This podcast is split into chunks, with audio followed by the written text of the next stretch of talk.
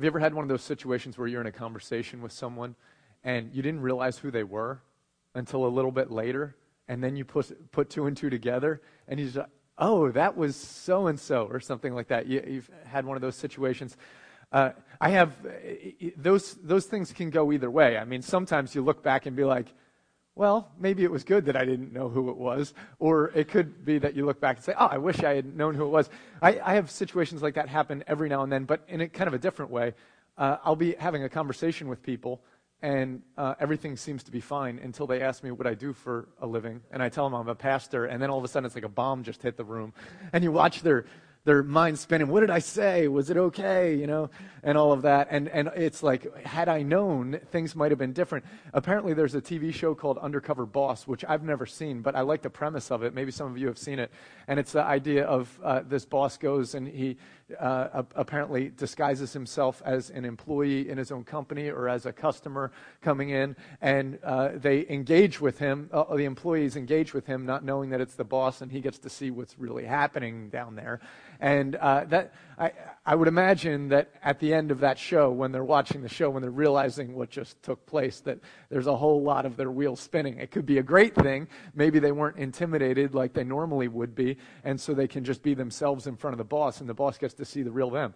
On the other hand, the boss gets to see the real them, you know, and uh, so it could be that it, it all depends on what's going on inside of them when the boss sees what's happening. This is kind of what's taking place in our passage today. Our passage is not Palm Sunday. Palm Sunday was our passage at the second week of this series. So today we're actually talking about Good Friday uh, is, is our text. And what's happening is, is that there are, there's a whole city full of people who have no idea what's happening and who it is they're dealing with.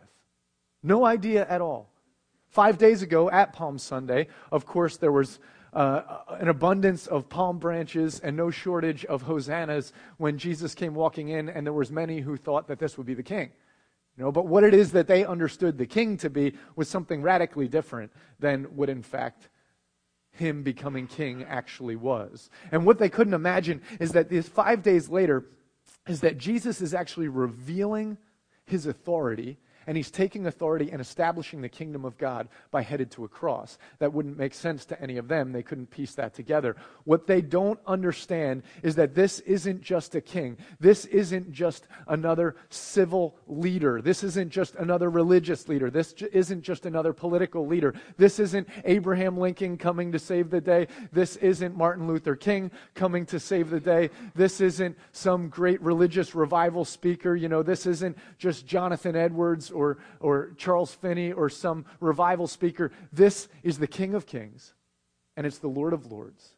It's Creator God who's establishing his authority over the world. And they had no idea. And so he was truly, in, in the deepest sense of the word, the undercover boss, the undercover king. I mean, they had no idea. And what we find in situations like that is that the heart is revealed.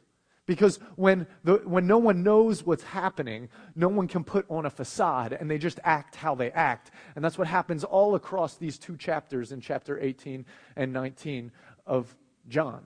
And we don't have time to read the entire chapters, but what we're going to do is we're going to pick them apart just a little bit, and we're going to take little snippets of it and, and, and take pictures of the different interactions of people with Jesus. And we're going to start with the Roman soldiers. Now, the Roman soldiers we'll see at the beginning of chapter 19, halfway through our text for this morning. And what happens here is, you know, that there's, a, there's kind of a war, there, there's a war happening between Pilate and the religious leaders. There's Pilate, who's the Roman leader over Jerusalem, but then there's the indigenous, native, Jewish religious leaders, the, the chief priests. And they're locking horns right now because the chief priests want desperately to get rid of Jesus, and we'll talk more about that with their interaction with Christ. And then there are those.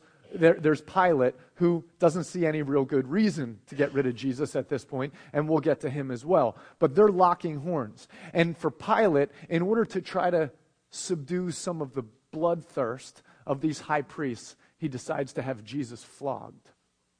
Now, I don't know if any of you have ever seen the film The Passion of the Christ, but if you have, you may never be able to let go of the images of the flogging of Christ in uh, that film.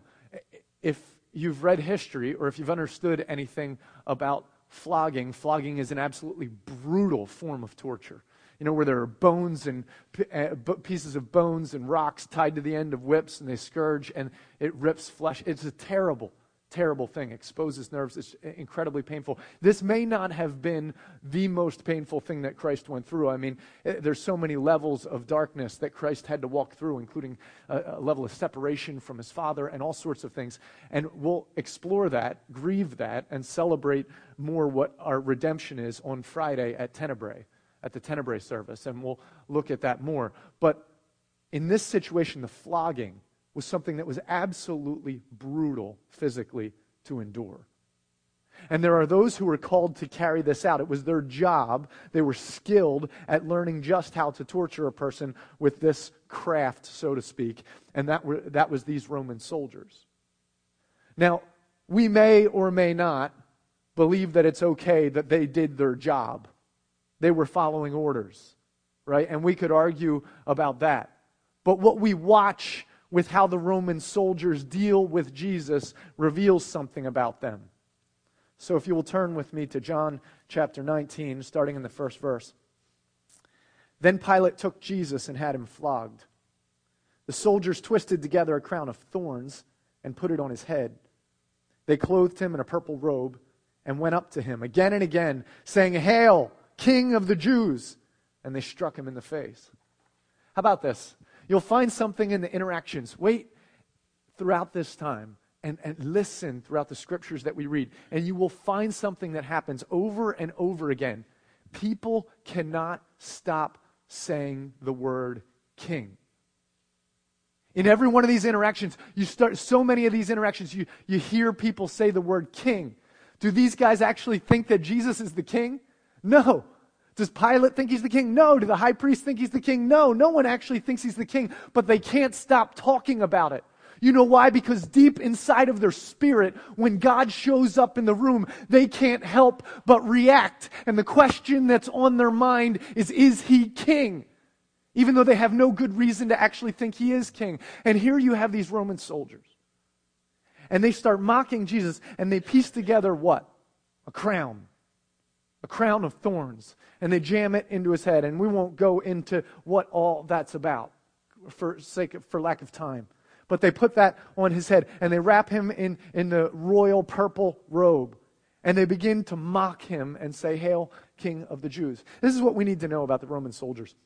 The Roman soldiers, these Roman soldiers, they're, they're bullies, but you know what bullies are, right? Bullies are not the top of the food chain right? They're, they're not the, they don't graduate top of the class. They're not necessarily the best and the brightest, the bullies. That's not the way it works. These guys, they're not the king. You know, Caesar's the king. Pilate's the king. The chief priests are kings. They're all ones who are in charge. These soldiers, they're just soldiers. You know, that's what they are. They're soldiers. And they have been trained to do their job, but they sit under authority. And I would imagine that those soldiers have had to endure a great deal and that they've been barked orders at them over and over again, and they've had to put up with a whole lot. But the Roman soldiers, and this is a Roman world, kind of like there's American soldiers in an American world. You know, and what happens is, is every now and then you see soldiers who, like other people, experience stress in their life, but they happen to have weapons and they happen to have knowledge as to how to hurt people. And if things turn dark, that can turn into a bad, sadistic sort of fun. And that's what happens with these guys. They're the brawlers, they're the tough guys. And while they're under pressure from above, they decide to take out the pressure on the one who they see as below them and let it out. You see, Jesus, to them, he's just some no name Jew- Jewish lunatic who thinks he's a king. And for their sakes, he's a punching bag. And they're going to have some fun with him. Do they know who they're dealing with? Are you kidding me?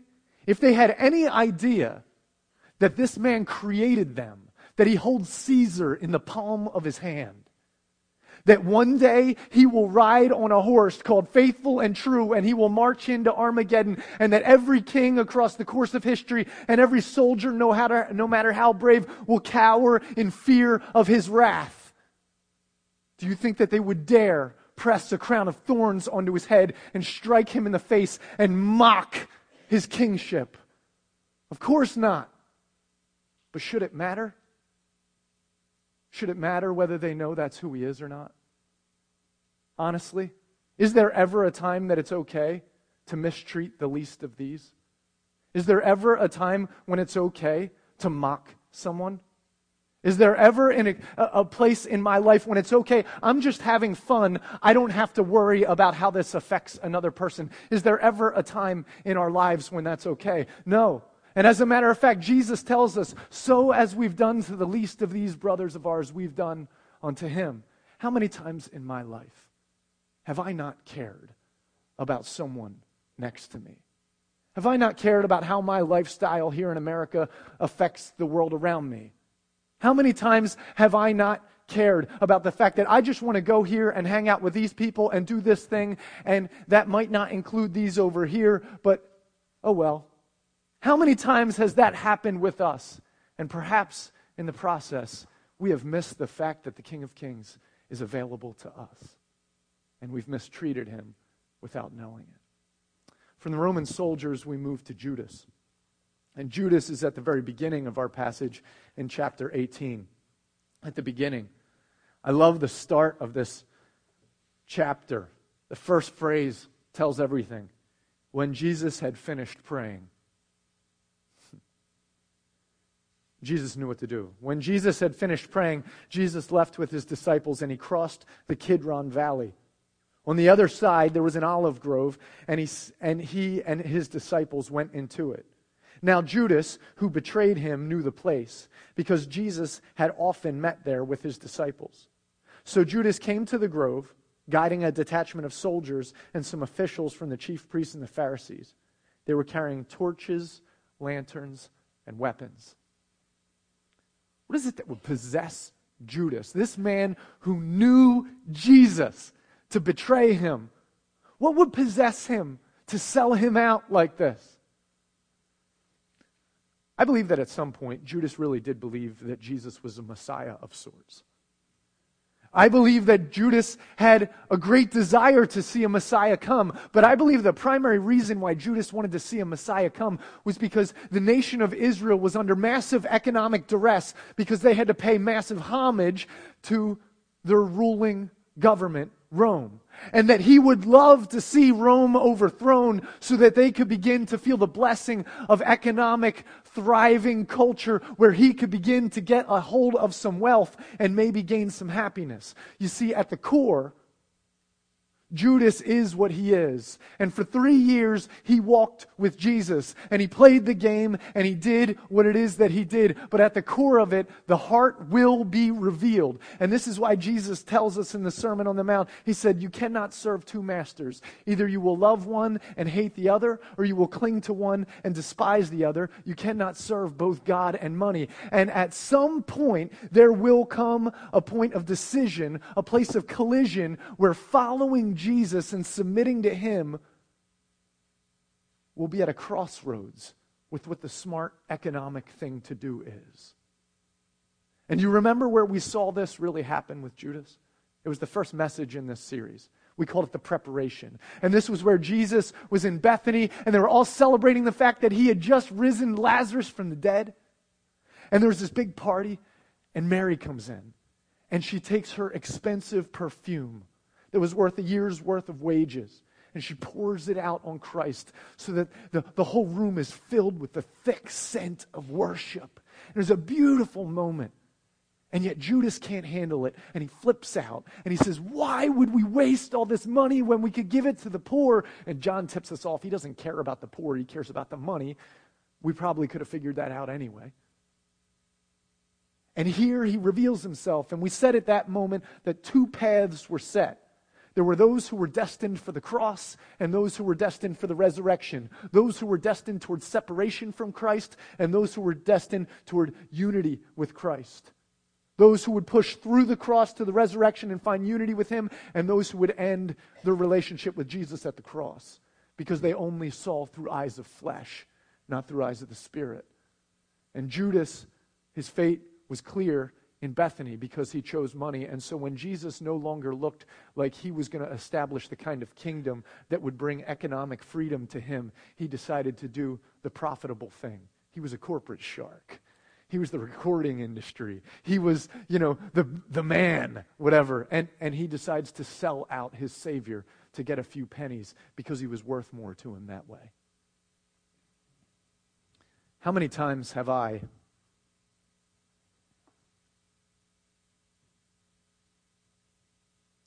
missed opportunities to see Christ work the way I could have seen because I held the purse strings a little too tight. How many times in my life have I missed something that God may be calling me to because I was afraid that we don't have the resources to actually go after that?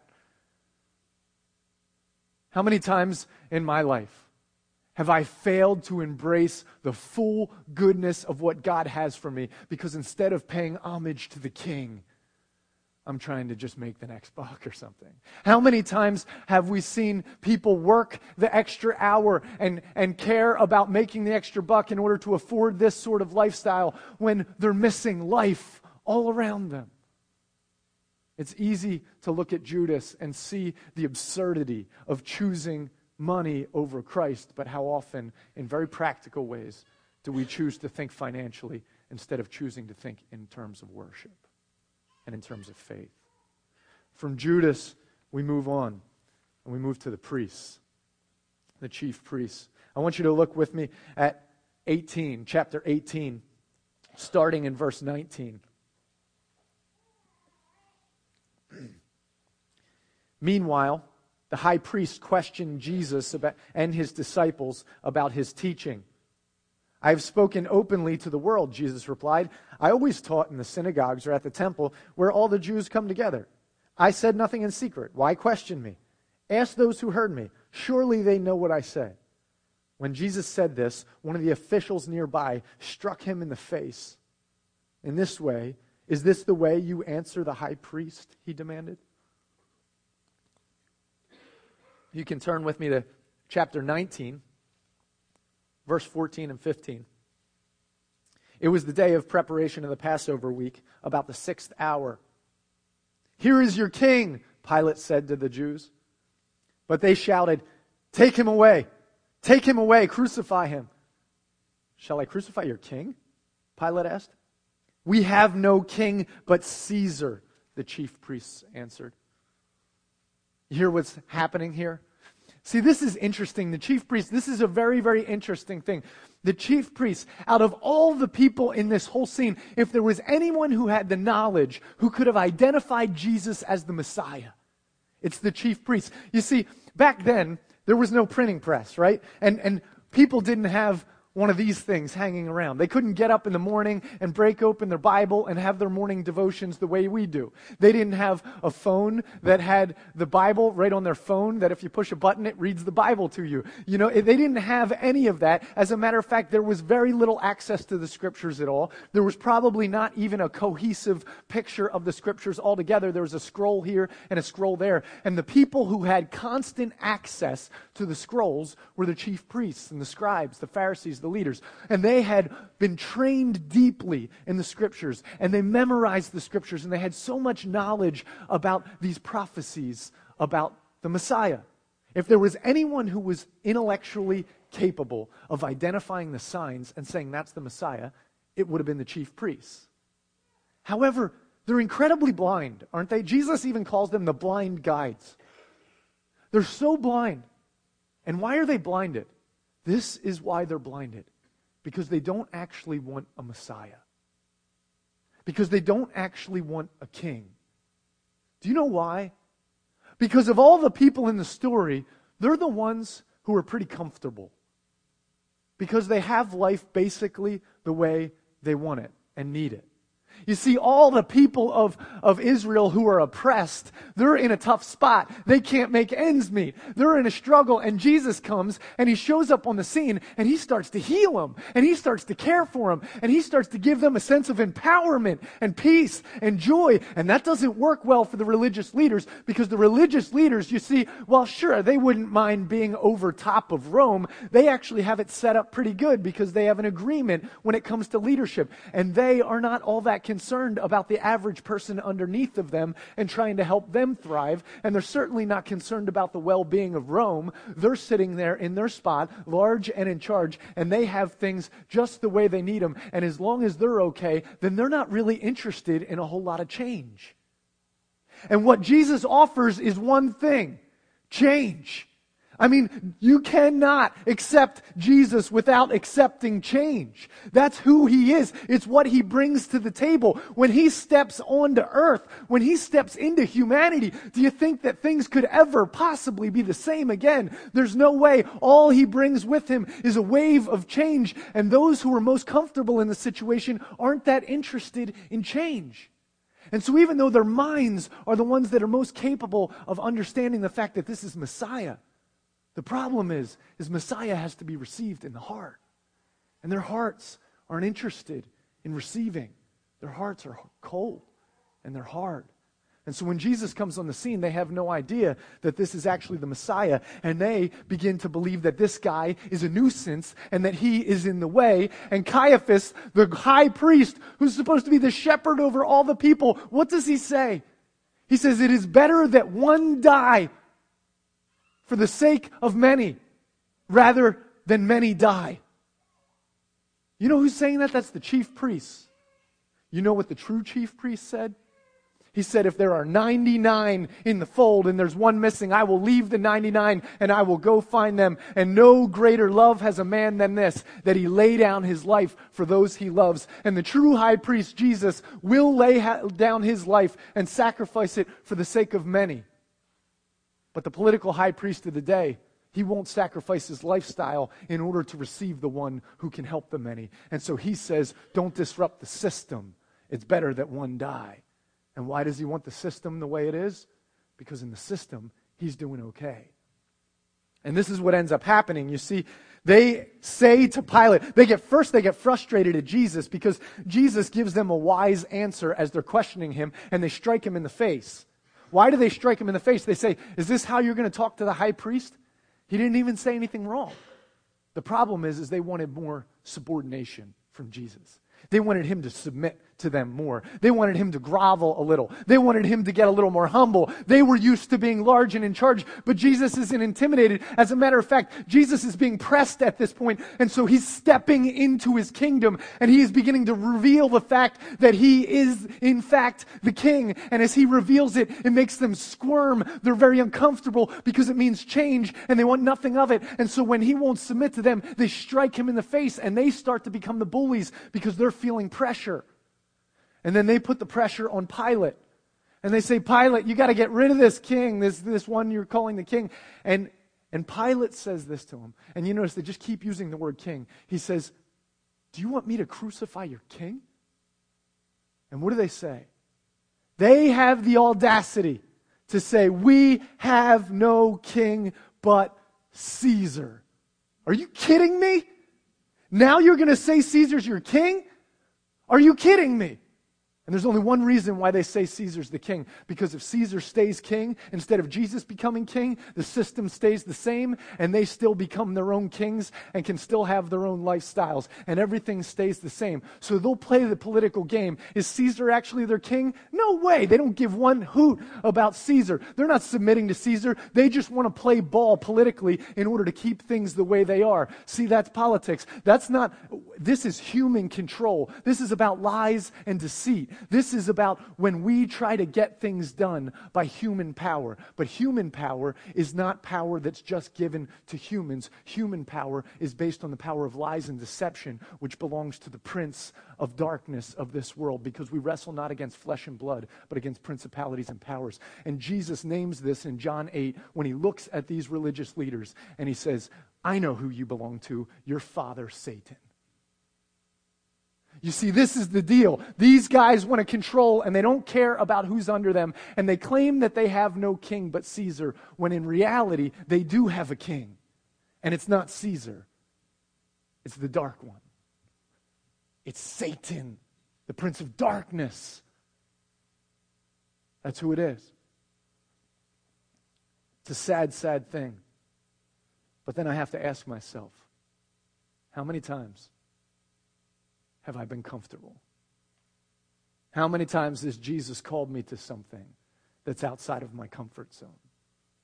How many times have I read the scriptures and realized what it is he's calling me to would disrupt my lifestyle? And I hear the demands of Jesus and I dismiss them and I say, they can't, it can't possibly be what he means there. It must be metaphorical. It must be that it means something else. It must be just hyperbole he's using in order to get me to feel a different way. It couldn't possibly be that he wants me to live this sort of lifestyle. It couldn't possibly be that he would want me to step out in this way or to do this. And we miss the King of Kings, and we miss the Lord of Lords, and we miss the establishment of the kingdom of God in our lives in that moment because we're comfortable. I don't know about you, but there have been times in my life when I've been on the team and I've been doing pretty good. You know, it could be a sports team, it could be music, uh, playing music, it could be at work, you're thriving, it could be in your class, you're top of the class, and then someone comes into the picture and they're a little better than you are. You ever been in that situation? You thought you were doing okay at something, and then someone comes in and they're a little better? How's that make you feel? That's a little bit of a shocker.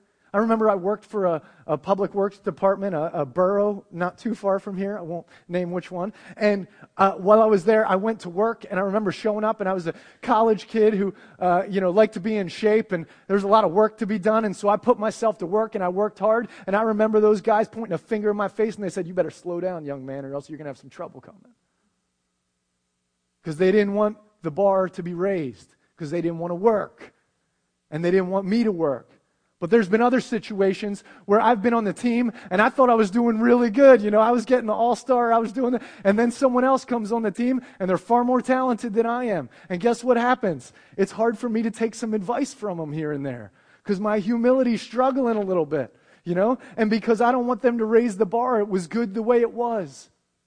How many times do we miss what Christ has for us because we're unwilling to allow ourselves to change and we're unwilling to be pressed beyond what's been comfortable in our lives. Then we move on to Pilate. Chapter 18, 33. Pilate then went back inside the palace and he summoned Jesus and asked him, Of course, are you king of the Jews? I love Jesus' response. Is that your own idea? Jesus asked. Or did others talk to you about me? You see what Jesus is doing, don't you? He's probing his heart. He's probing Pilate's heart. Pilate says, Am I a Jew? Pilate replied. It was your own, it was your, it was your people and your chief priests who handed you over to me. What is it you've done? Jesus said, My kingdom is not of this world. If it were, my servants would fight to prevent my arrest by the Jews. But now, hear that word, now, my kingdom is from another place. You are a king then, said Pilate. Jesus answered, You are right in saying that I am a king. In fact, for this reason I was born. And for this reason I came into the world, to testify to the truth. Everyone who is on the side of truth listens to me.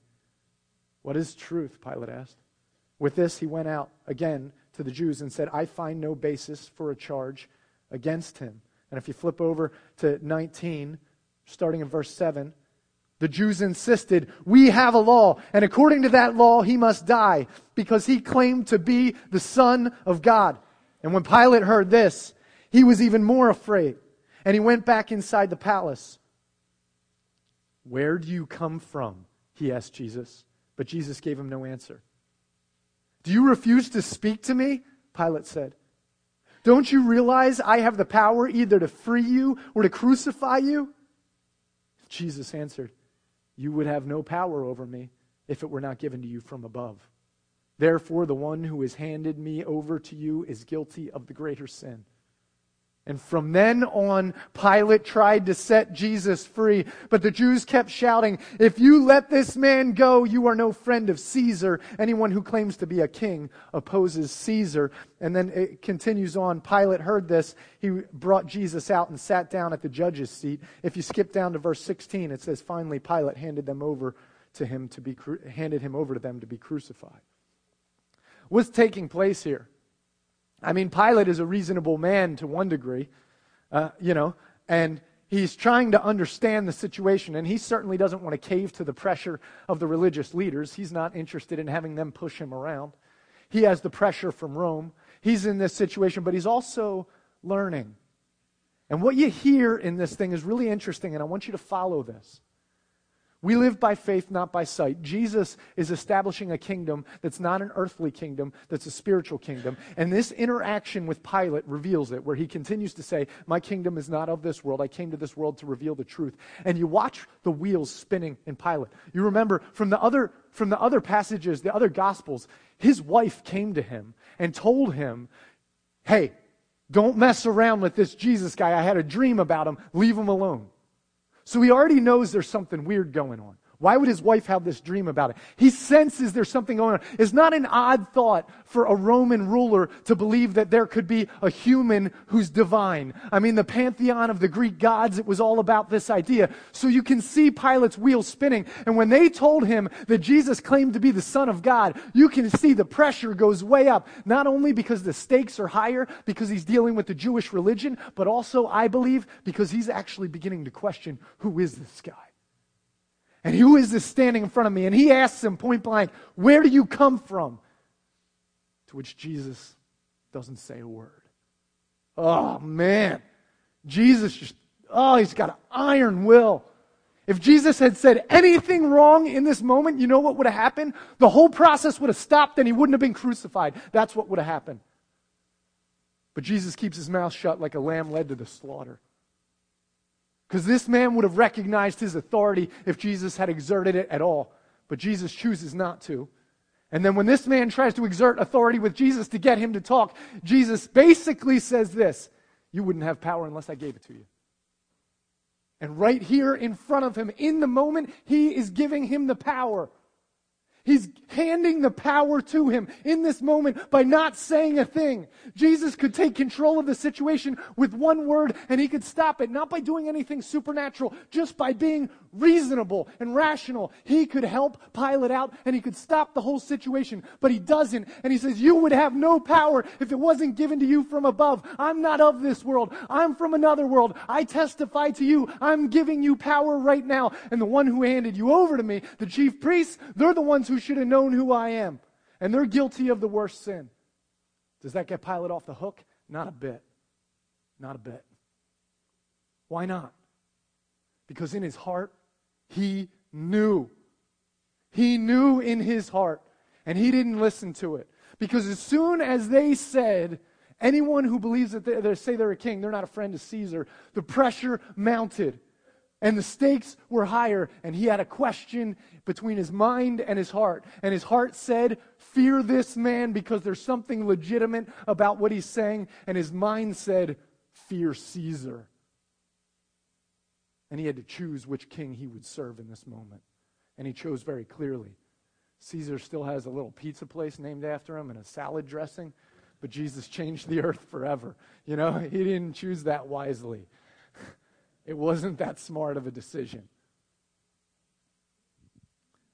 But how many times in my life, when I look back, do I have to stop and realize, man, I was afraid of the wrong thing? You know? I was afraid of what people would think. I was afraid we wouldn't make ends meet. I was afraid. And, and so many times, man, it's easy to relegate my lack of responsibility to the context in which I find myself.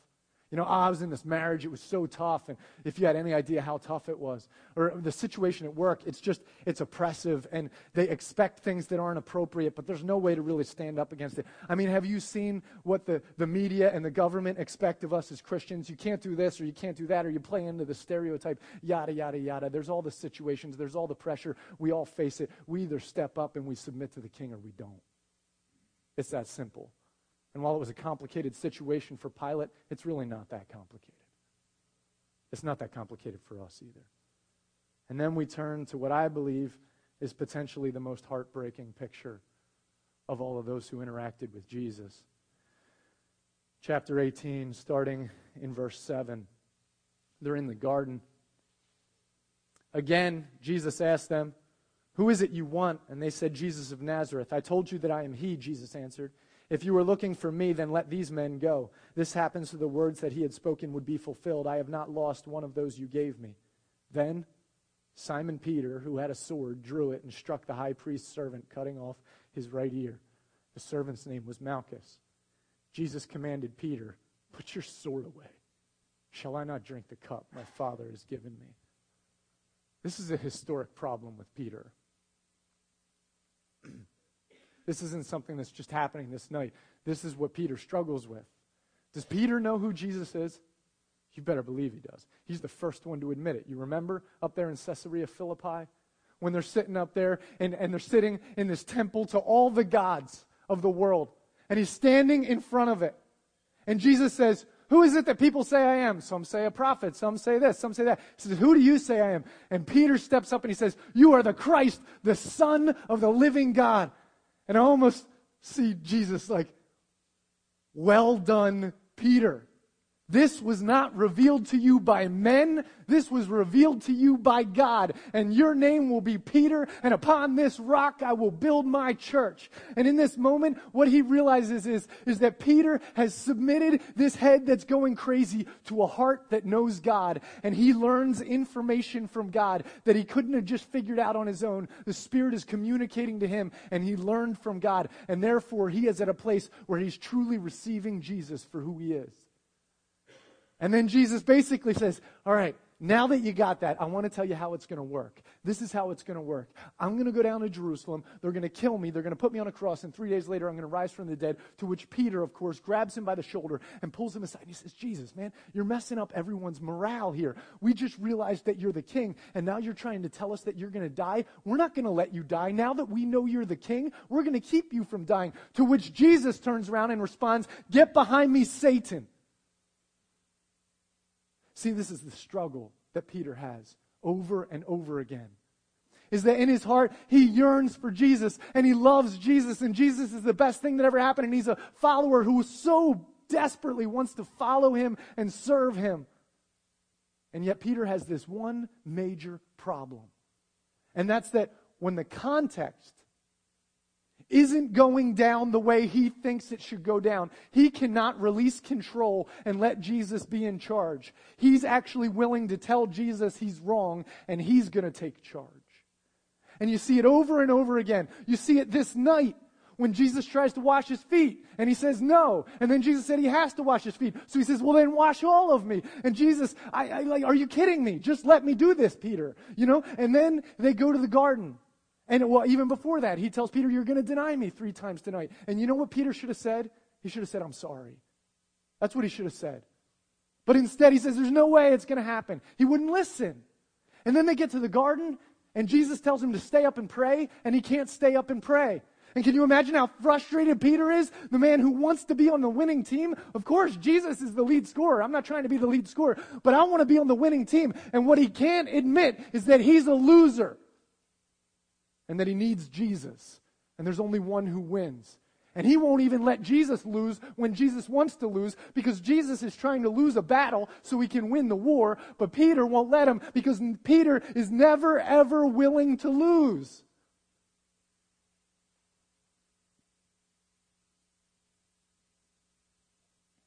I got to admit, sometimes one of the toughest things in, in my life is just getting humble enough just getting broken enough before Him.